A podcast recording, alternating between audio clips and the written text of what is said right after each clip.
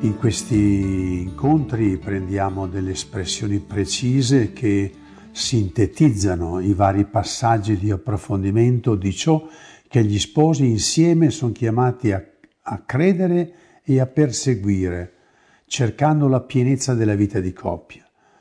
In questo incontro approfondiamo questo tema. Crediamo che tutte le coppie identificate nell'unico dono solo insieme possono servire la Chiesa e il mondo.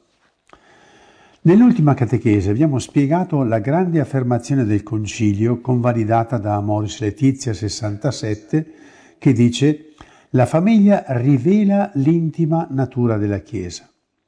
Ora cerchiamo di approfondire come la famiglia è così strutturalmente legata alla Chiesa al punto da condividerne in pieno la missione, ovviamente sempre dentro una modalità essenziale che è quella della comunione tra coppie di sposi e tra sposi e sacerdoti. Questo non significa ovviamente una cooperativa, ma vivere la missione insieme nella specificità dei compiti, sapendo quanto la famiglia partecipa pienamente alla stessa missione della Chiesa, come lo esprimeva San Giovanni Paolo II in Familiaris Consorzio 50 la famiglia cristiana è chiamata a prendere parte viva e responsabile alla missione della Chiesa, in modo proprio e originale. Iniziamo allora. Innanzitutto ripensiamo alla novità accaduta con la celebrazione del rito delle nozze. Vogliamo sempre prendere come partenza il fondamento perché non possiamo parlare del matrimonio genericamente, dobbiamo parlare per forza di ciò che scaturisce dalla grazia del sacramento del matrimonio, perché è questo che fa la differenza. Per esprimere questa novità, nell'ultima catechesi, se ricordate, abbiamo usato la parola della quarta prece di benedizione, trasfigura. Guarda, Padre, a questi sposi che si affidano a te trasfigura quest'opera che hai iniziato in loro. Oltre a queste parole forti, il rito ne usa anche un'altra, anche se meno frequente nel linguaggio, ma che sia Giovanni Paolo II come Papa Francesco hanno usato.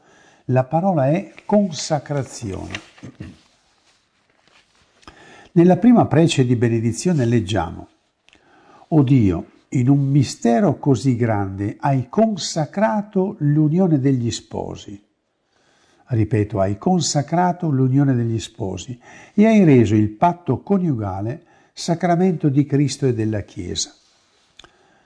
Successivamente nel rito, nell'introduzione alla preghiera di intercessione leggiamo, consapevoli del singolare dono di grazia e carità, per mezzo del quale Dio ha voluto rendere perfetto e consacrare l'amore di questi sposi.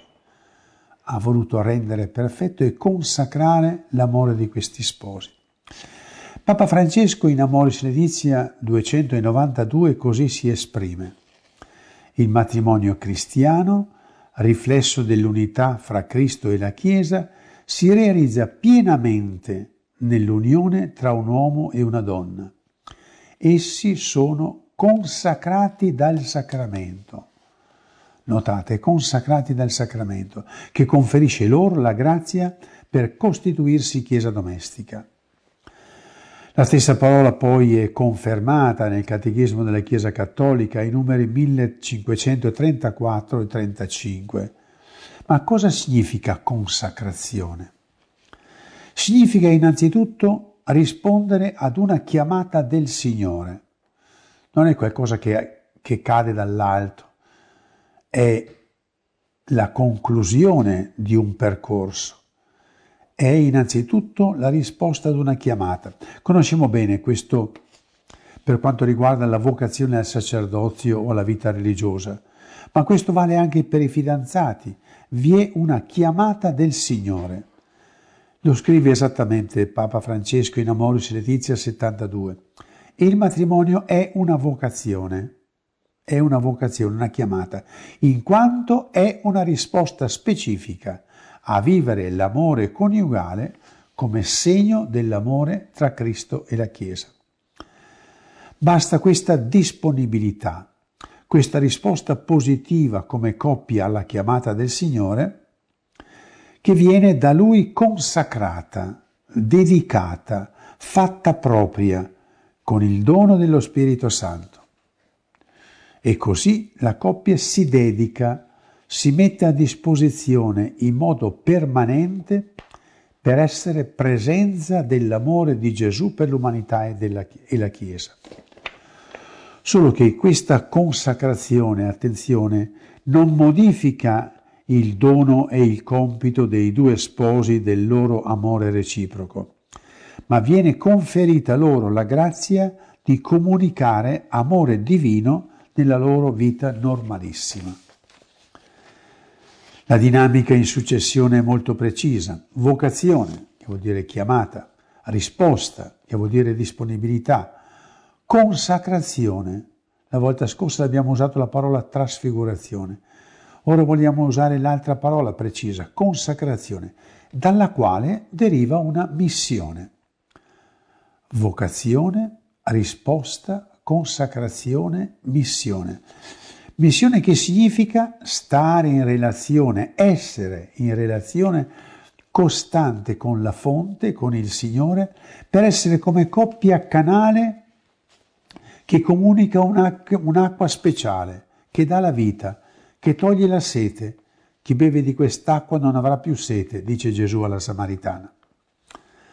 Attenzione, non è chiamata e risposta a vivere solo umanamente da sposo e sposa.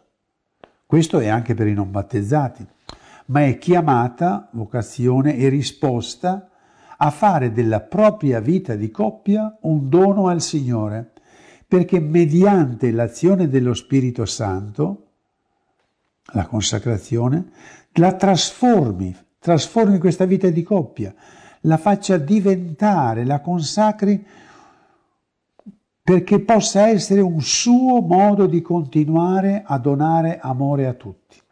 La trasforma interiormente, la consacra interiormente mediante lo Spirito Santo, per cui possa essere un modo con cui Gesù continua oggi ad amare, come Gesù oggi continua a consacrare mediante il sacerdote.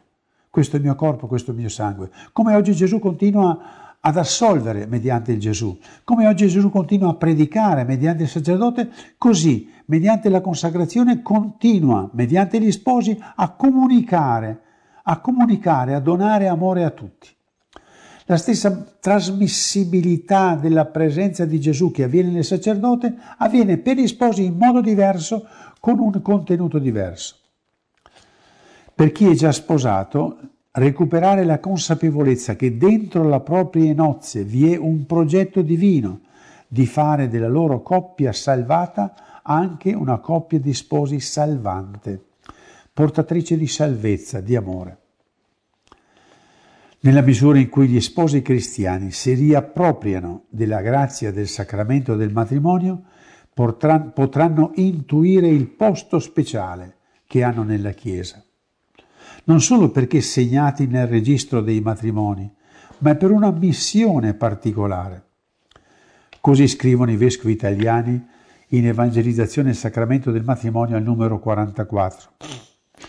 Nell'incontro sacramentale Gesù Cristo dona agli sposi un nuovo modo di essere e posti in un particolare stato di vita dentro il popolo di Dio. Un particolare stato di vita, una particolare missione. Cerchiamo di approfondire questo.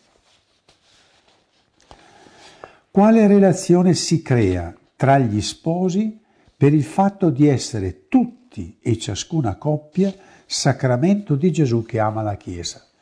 Ed è proprio il nucleo che vogliamo, vogliamo approfondire. Che relazione c'è fra gli sposi che ricevono tutti lo stesso sacramento? Iniziamo con l'affermazione forte e chiara del Concilio Vaticano II in Lumen Gentium 11, dove definisce la grazia del sacramento del matrimonio. Sono parole che avete sentito tante volte, mi auguro che le impariate a memoria, perché sono di una portata straordinaria. I coniugi cristiani significano e partecipano del mistero di unità e fecondo amore che intercorre tra Cristo e la Chiesa. Specificano, significano e partecipano il mistero di unità e fecondo amore. Basta una riflessione molto semplice. Se tutte e ciascuna le coppie di sposi per il sacramento partecipano della stessa relazione di amore che Gesù vive con la Chiesa e l'umanità, significa che tutte, nessuna esclusa, tutte si ritrovano, si identificano, appartengono, sono inserite in Gesù vivo, tutte nello stesso identico Gesù che sta amando la Chiesa e l'umanità. Se tutte ricevono la stessa grazia, tutte si identificano nello stesso Gesù che in questo momento sta amando la Chiesa e l'umanità. Come tutte appartengono allo stesso amore amante di Gesù, è logico che vi è un rapporto di unità fra di loro, una unità perché tutte identificate in Gesù amante la Chiesa. Come tutte le particelle di idrogeno e ossigeno appartengono all'unica acqua di sorgente, così tutte le coppie insieme sono la presenza di Gesù amante, acqua viva. Se una coppia non è dentro questo dinamismo amante, innanzitutto con le coppie che ha accanto e che incontra, significa che non sta vivendo il dono ricevuto. Non è inserita come cellula viva nel corpo risorto di Gesù sposo, amante la Chiesa sposa. La Chiesa riconosce questa reciproca appartenenza fra loro delle coppie di sposi. Purtroppo non è conosciuta, non è insegnata e tantomeno quindi vissuta, ma fa parte del pensiero, della vita della Chiesa, è dottrina di fede. Viene documentata da citazioni dei vescovi italiani, dei papi. Per esempio, Poco fa leggevamo che le coppie sono inserite in un particolare stato di vita nel popolo di Dio, cioè insieme hanno un dono e un compito. Ma già il Concilio Vaticano II, che ha il massimo valore di magistero, ha precisato questa qualità di relazione fra le coppie sposate sacramentalmente. Il Concilio usa una parola speciale per esprimerlo, la parola ordine in due diverse circostanze. Lumen Gentium 11. I coniugi hanno così nel loro stato di vita e nel loro ordine il proprio dono in mezzo al popolo di Dio. Cioè tutti insieme gli sposi hanno nel loro ordine, nel loro essere corpo, il proprio dono in mezzo al popolo di Dio. Gaudium et Spes 42. I coniugi costituiti in un vero ordine di persone, in un gruppo, in un corpus. Così pure si pronuncia il, il Catechismo della Chiesa Cattolica, numero 1531. Il matrimonio, ciascuno pensi al proprio matrimonio, introduce in un, in un ordo, in un ordine ecclesiale che crea diritti e doveri. Oggi non possiamo accontentarci della parola che ormai è usata per varie categorie, anche professionali, come ad esempio, ad esempio l'ordine degli avvocati, l'ordine dei medici, degli architetti, eccetera. Ci interessa invece molto la sostanza che è dentro questa parola, e cioè perché c'è un legame profondo, un legame strutturale e organico fra le coppie sacramento, fra le coppie di sposi. Il dono di essere sacramento per gli sposi è un dono condiviso, è un dono compartecipato, è un dono in condominio, scusate il linguaggio così semplice, un dono in condominio dove ogni coppia ha il suo dono, essere partecipi di Gesù amante la Chiesa e il mondo, ma solo insieme esprimono totalmente il dono ricevuto. C'è nessuna coppia può esprimere tutto Gesù amante la Chiesa. Ma quale presunzione vivere il sacramento da solo, da soli come coppie di sposi? Nella vostra semplicità, certo che lo potete rendere presente questo Gesù amante la Chiesa nella vostra dimensione familiare, territoriale, dove lavorate, dove vivete. Ma chi può rendere presente veramente e totalmente l'amore di Gesù per la Chiesa universale, per il mondo intero, se non tutti gli sposi messi insieme? Se una coppia ha piena coscienza del dono ricevuto e con fede crede di partecipare al mistero d'amore di Cristo con la Chiesa, non può non avere la stessa fede e consapevolezza del dono che hanno tutte le coppie cristiane che incontrano. È il noi piccolo di una coppia che sa di appartenere al noi grande di tutte le coppie sposate in Chiesa, che si concretizza nel noi grande delle coppie che sono in comunicazione tra loro, vivono concretamente in un territorio per esprimere lì dove sono l'amore di Gesù amante la Chiesa e l'umanità. Chi di voi coppia può esprimere tutto l'amore che Gesù ha per la vostra comunità parrocchiale, la vostra Chiesa locale? La Chiesa locale come diocesi, la Chiesa locale come parrocchia. C'è qualche coppia che ha questo potere di esprimere tutto l'amore di Gesù per la parrocchia. Ecco perché è indispensabile l'unità degli sposi tra di loro per esprimere in quel territorio, a quella comunità, esprimere l'amore che Gesù ha per quella Chiesa, per quell'umanità che è lì presente. E allora attenzione all'aspetto, al passaggio. Questa unità fra gli sposi, questo esprimere l'amore di Gesù per la sua Chiesa per l'umanità va sempre vissuto in comunione con il pastore. Quando parliamo di comunione nella Chiesa non facciamo riferimento alla dimensione organizzativa, istituzionale o di comando o di chi obbedisce, ma ci riferiamo innanzitutto alla pari dignità di figli di Dio per il battesimo e quindi all'amore fraterno. Nel battesimo ogni persona si ritrova ad essere un corpo solo in Gesù, figli nel Figlio di Dio. Questa è la prima e fondante comunione che esiste fra tutti i cristiani, una dignità comune a tutti i membri della Chiesa, che implica amore, rispetto, gratitudine e gioia di sapere che nessun fratello è superfluo o meno importante nel formare il corpo di Cristo. Talora noi siamo così poco intelligenti o ignoranti perché pensiamo che una persona è meno, meno idonea, meno capace, meno, meno utile alla Chiesa. Ma noi non sappiamo quanto e come ogni persona può essere utile alla Chiesa e all'umanità. Dio non ha pensato nessuno di inutile.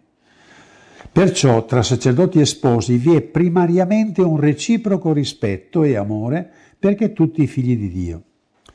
In questa ineguagliabile e insuperabile dignità di figli di Dio c'è la chiamata, la vocazione del singolo e della coppia ad assumere meglio, a ricevere il dono di essere un volto e quindi una presenza attiva di Gesù nella comunità e per il mondo.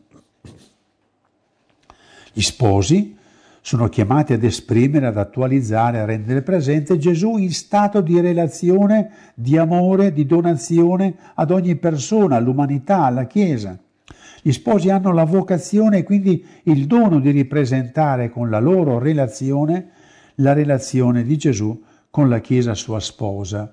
Qui faccio riferimento in particolare ad Amoris Letizia 73, che lo esprime con parole ancora più forti delle mie. Gli sposi quindi esprimono questo tipo di volto, Gesù in relazione. Il sacerdote invece, nella sua singolarità, è chiamato alla vocazione e quindi il dono di rendere presente Gesù unico capo, unico maestro e pastore, unico sposo della Chiesa. Il sacerdote ripresenta l'unicità di Gesù come sposo. La Chiesa ha un solo sposo. Questo sta lì a dire il, questo è il senso del sacerdozio, ha un solo pastore, mentre gli sposi ripresentano Gesù in relazione unitiva con ogni persona e con la Chiesa. Già da qui intuiamo chi è il sacerdote per la coppia di sposi e altrettanto chi sono gli sposi per il sacerdote. Ci aiuta in questo in questo argomento il documento Pastores Dabo Vobis. Al numero 22 si legge così.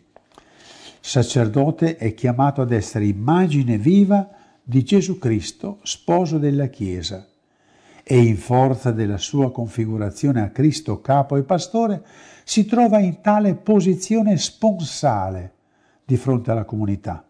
È chiamato pertanto nella sua vita spirituale a rivivere l'amore di Cristo sposo nei riguardi della Chiesa sposa. Al numero 29, la Chiesa, come sposa di Gesù Cristo, vuole essere amata dal sacerdote nel modo totale ed esclusivo con cui Gesù Cristo, capo e pastore e sposo, l'ha amata. Credo sia chiaro che il sacerdote attualizza, ripresenta nella comunità la presenza di Gesù sposo, capo, pastore. Ma a noi interessa questo particolare, sposo, esattamente nella sua unicità. Gesù è l'unico capo, l'unico pastore, l'unico sposo e il sacerdote lo rende sacramentalmente presente nella comunità. È il segno della presenza di Gesù nella comunità. Da questa identità scaturisce la sua spiritualità e la pastorale, cioè il modo di renderla visibile in tutto ciò che fa. Se per tutta la comunità il sacerdote rende presente Gesù sposo che ama tutti, fino a dare il suo corpo per amore nell'Eucarestia, egli ha un rapporto speciale con la piccola comunità, la piccola chiesa che è la coppia di sposi, con o senza figli. Questo perché la coppia, in forza del sacramento, unisce la propria relazione di sposo-sposa a Gesù come sposo della coppia. Cioè nel matrimonio Gesù, si unisce alla coppia totalmente e indissolubilmente e si unisce a questa piccola comunità come lo sposo si unisce alla sua sposa. È una visione che si trova facilmente negli scritti di San Giovanni Paolo II. Nel secondo capitolo della lettera alle famiglie viene messo questo titolo, Lo sposo è con voi, e viene spiegato che il volto di Gesù sposo, il volto di Gesù sposo rivela la verità divina del matrimonio. C'è poi un'affermazione molto forte e decisa al numero 19. Leggiamo, la famiglia stessa è il grande mistero di Dio. Come chiesa domestica, essa è la sposa di Cristo. Ve lo ripeto, come chiesa domestica, essa è la sposa di Cristo. La chiesa universale e in essa ogni chiesa particolare si rivela più immediatamente come sposa di Cristo nella chiesa domestica e nell'amore in essa vissuto. L'amore umano è forse pensabile senza sposo? e senza l'amore con cui egli amò per primo sino alla fine? Solo se prendono parte a tale amore, a tale grande mistero, gli sposi possono amare fino alla fine e di esso diventano partecipi, oppure non conoscono fino in fondo cosa sia l'amore e quanto radicale ne siano le conseguenze. Sono espressioni molto forti che merite, meriterebbero di essere pensate e ripensate. La Chiesa si rivela come sposa di Cristo nella Chiesa domestica. La Chiesa domestica ha uno sposo, sposo Cristo. Di qui ne consegue chiaramente anche il rapporto speciale che ogni coppia, ogni Chiesa domestica ha con il Vescovo o con il sacerdote che lo rappresenta. Certamente tutta la comunità guarda il sacerdote come segno sacramento dello sposo Gesù per l'intera comunità, ma la piccola comunità, la piccola chiesa, la chiesa domestica, che ha la presenza di Gesù sposo, guarda il sacerdote come colui che è il segno di Gesù sposo. Ogni coppia ha per sposo Gesù. Chi è qui sulla terra il segno dello sposo? il sacerdote. Lo so che qui bisognerebbe ripensare le nostre relazioni, ma ripensare alla luce della contemplazione, non alla luce dell'organizzazione, non alla luce del coordinamento delle attività, ma alla luce del comune mistero grande che dobbiamo pensare.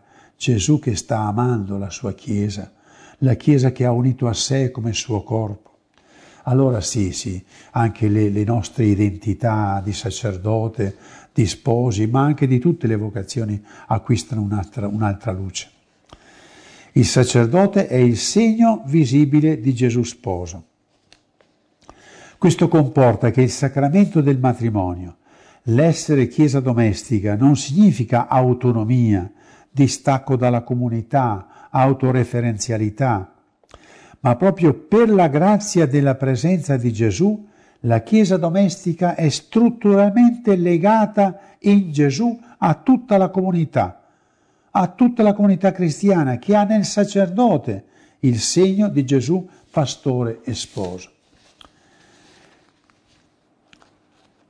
E così possiamo passare all'ultimo, all'ultimo punto. Il sacerdote, sacerdote e sposi condividono il dono e il compito di edificare la comunità ecclesiale e sociale.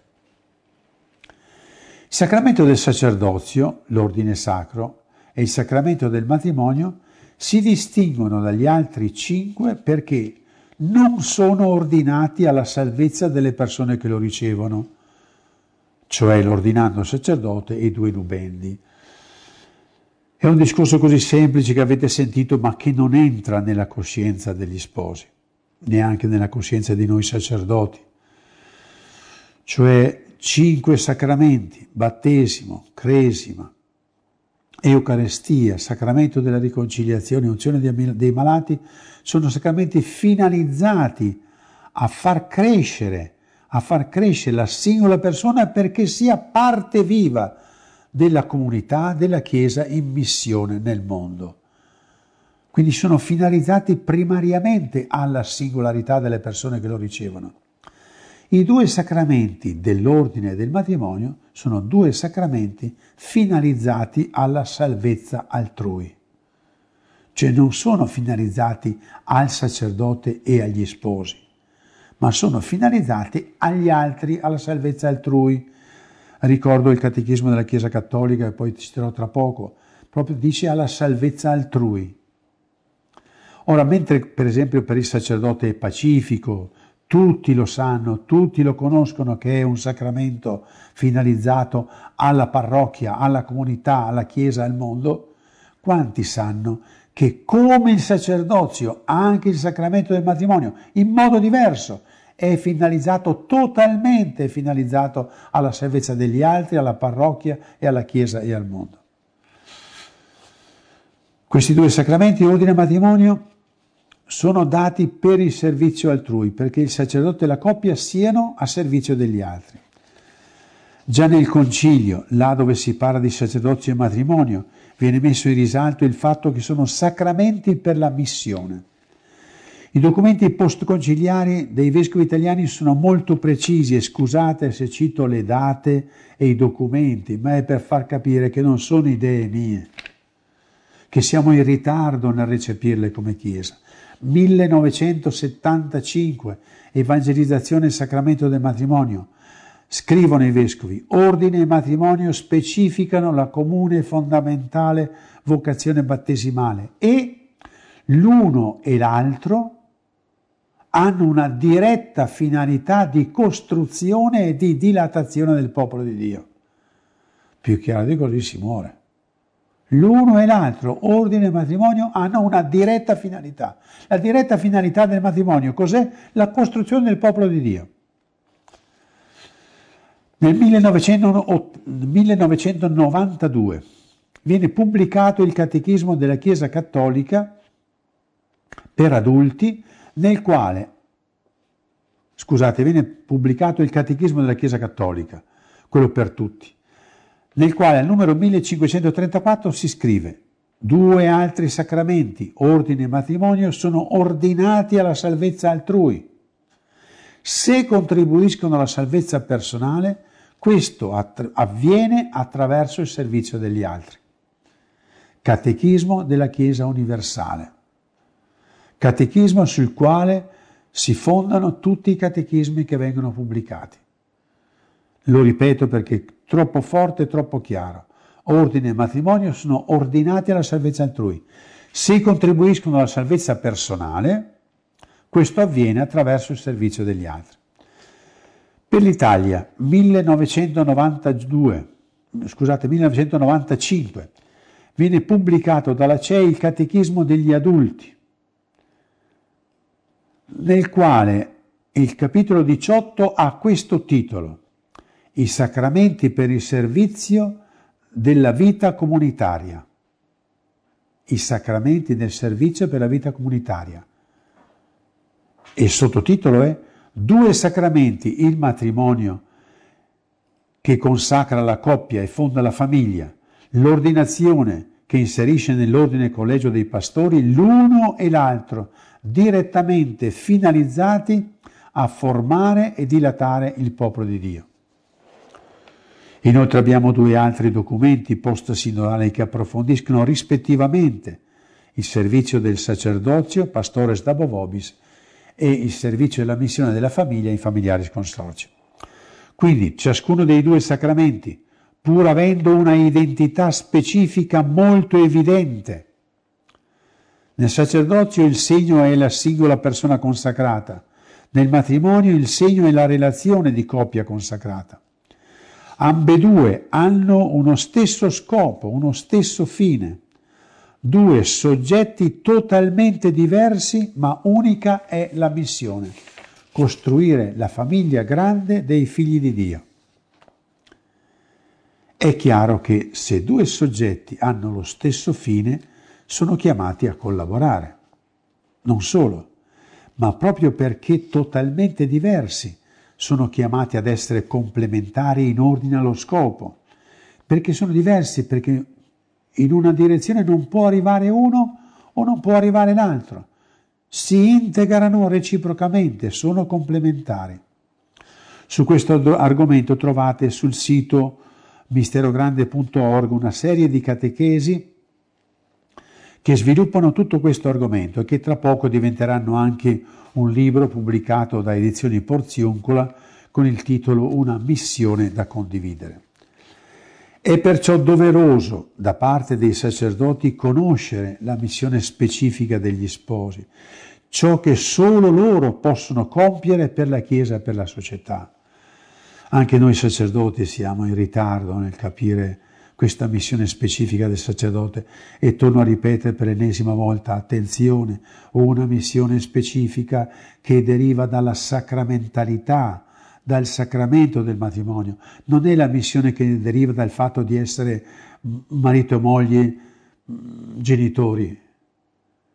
È una missione di grazia, è una missione di salvezza, è una missione che viene dallo Spirito, data agli sposi, proprio in quanto sposi per la loro missione. Certamente tutti i cristiani sanno che cosa può fare solo e solo il sacerdote e nessun altro. Ma quanti sposi cristiani sanno Ciò che può fare è donare solo la famiglia, solo gli sposi possono donare alla Chiesa e alla società per il dono del sacramento del matrimonio? Sono convinto che tutti gli sposi cristiani sanno cosa può fare solo il prete, ma sono altrettanto convinto che sono rari gli sposi cristiani che sanno cosa possono fare solo gli sposi per la parrocchia, per la Chiesa. È indispensabile questa precisazione perché quando si parla di missione degli sposi ci si ferma sempre solamente a ciò che può fare una coppia di sposi per il dato naturale di essere uomo-donna. Ma non si conosce, non si cerca di conoscere la specificità, l'originalità, il dono che possono essere gli sposi in forza della grazia sacramentale. Questo ovviamente ha come premessa che sacerdoti e sposi conoscano reciprocamente il rispettivo dono, compito specifico. Così si, capir, si capirà dall'esperienza che il sacerdote non può costruire la comunità senza l'apporto della grazia sacramentale delle nozze e gli sposi sapranno che non possono costruire la comunità cristiana senza il sacerdote. non possono vivere il loro matrimonio senza una comunione con il presbitero, autonomamente, ma sapendo che anche il loro dono va vissuto per la comunità religiosa, in piena comunione con colui che è il pastore. C'è un'ultima precisazione da fare quanto, per quanto riguarda la società, perché tutti e due sono sacramenti per la Chiesa e per il mondo. Questa è la dicitura tecnica molto semplice per la Chiesa e per l'umanità. Ma andiamo a fare una precisazione perché mi sembra opportuno metterla in risalto. Tutta la Chiesa è fatta per essere evangelizzante per il mondo. Tutta la Chiesa è un dono di Dio per la società. Tutta la Chiesa è annuncio, buon annuncio di salvezza. Tutta la Chiesa è chiamata ad essere dono per il mondo, per fare di tutti il popolo di Dio una grande famiglia. E in tutta la Chiesa intendiamo tutti i battezzati, tutte le vocazioni, tutte le età, tutti sono chiamati ad essere e a mostrare che la Chiesa è un dono di salvezza per l'umanità. Per quanto riguarda preti e sposi c'è una piccola specificità. Il sacerdote vive il suo servizio alla società indirettamente, perché suo, la sua primaria missione non è servire la società, ma è fare crescere una comunità ecclesiale che sia dono per la società. Certo che lui ovviamente continua ad essere un cittadino della società e in quanto tale è chiamato anche a dare una testimonianza come cittadino ed essere osservante delle norme civili. Ma il suo primo compito cos'è? È formare, formare, guidare tutta la comunità perché sia testimonianza nella società. Capite, io prete posso impegnarmi ad andare mezza giornata tutte, tutti i giorni al bar per evangelizzare, o posso starci un giorno intero, o posso frequentare altri ambienti. Certo che lo posso fare, ma il primo mio compito è evangelizzare direttamente al bar o è fare una comunità di cristiani per cui tutti i cristiani che vanno al bar o in qualsiasi ambiente siano capaci di essere testimoni. Il primo compito di un prete è di fare che tutti i cristiani là dove sono sul lavoro, sul divertimento, siano cristiani capaci di testimoniare. Questo è il primo compito del prete. Certo, poi anche lui, in qualsiasi ambiente civile dove va, è chiamato ad essere testimone. Quindi il sacerdote è primariamente chiamato a formare la comunità perché tutta la Chiesa sia testimone. Gli sposi invece, ecco la distinzione, hanno un sacramento che è finalizzato non solo direttamente per la Chiesa, perché c'è un compito da svolgere nella comunità, ma anche per la società, perché lì dove sono, sono portatori attivi dell'amore di Gesù che sta amando una persona. Non c'è spazio, non c'è luogo, non c'è tempo in cui la missione, il sacramento del matrimonio possa essere in stato di riposo. Perché anche in casa stessa il sacramento del matrimonio non è a riposo perché lo sposo è chiamato a dire la sposa come Gesù ama la Chiesa e viceversa nei confronti dei figli e così dei vicini di casa. Non esiste pausa per l'esercizio del sacramento del matrimonio. Perché è un esercizio attivo, permanente, sono portatori attivi, permanenti, 24 ore al giorno, tutti i giorni dell'anno, dell'amore di Gesù portatori di Gesù che sta amando ogni persona. Sono sacramento presenza di Gesù che ama lì dove vivono e lavorano. Quindi nella società sono costruttori di relazioni positive di amore, perché sono trasportatori attivi della relazione di Dio con l'umanità. E concludo su questo concetto molto alto e bellissimo con le parole di Papa Francesco in Amoris Letizia 161. La famiglia è un segno cristologico perché manifesta la vicinanza di Dio che condivide la vita dell'essere umano, unendosi ad esso nell'incarnazione, nella croce e nella risurrezione. È bellissimo. Pensate a ogni persona sposata che ha la capacità di far sentire a chiunque incontra questa volontà di Dio di unirsi, incarnarsi, essere pronti ad amare portando la croce fino a mostrare la bellezza della luce, della novità, della risurrezione, della speranza. Sono proprio portatori, portatori permanenti del mistero dell'incarnazione della Pasqua, Che lo Spirito Santo riempia il cuore di tutti gli sposi perché possano vivere la loro missione. Riempia il cuore di tutti quelli che non sono sposati per capire che il sacramento del matrimonio è un dono per tutti, è un dono che il Signore ha fatto perché gli sposi sono dono anche per i consacrati, le consacrate, i singoli, i separati, chi è solo, è un dono solo che finché i matrimoni non vengono messi in esercizio è difficile percepire un dono. Se voi aveste un prete in parrocchia che non fa niente, dalla mattina alla sera sta in canonica, fa la vita sua, è un dono? No, non si vede che è un dono. Non celebra, non confessa, non predica, non si vede che è un dono. E così purtroppo si deve dire degli sposi. Non si vedono che è un dono. Si vede che è un dono tra di loro, sì, bello, Bello, una bella coppia. Ma è un dono per il vicino di casa, è un dono per quella persona, è un dono per quel solo. Arriva un sorriso, arriva una telefonata, c'è una presenza. Sono segno di Gesù che vuole incarnarsi, vuole far sentire la sua compassione. Che tutti quindi possano cogliere la bellezza di questo sacramento che il Signore ha inventato per continuare la sua presenza di amante nella Chiesa e nel mondo.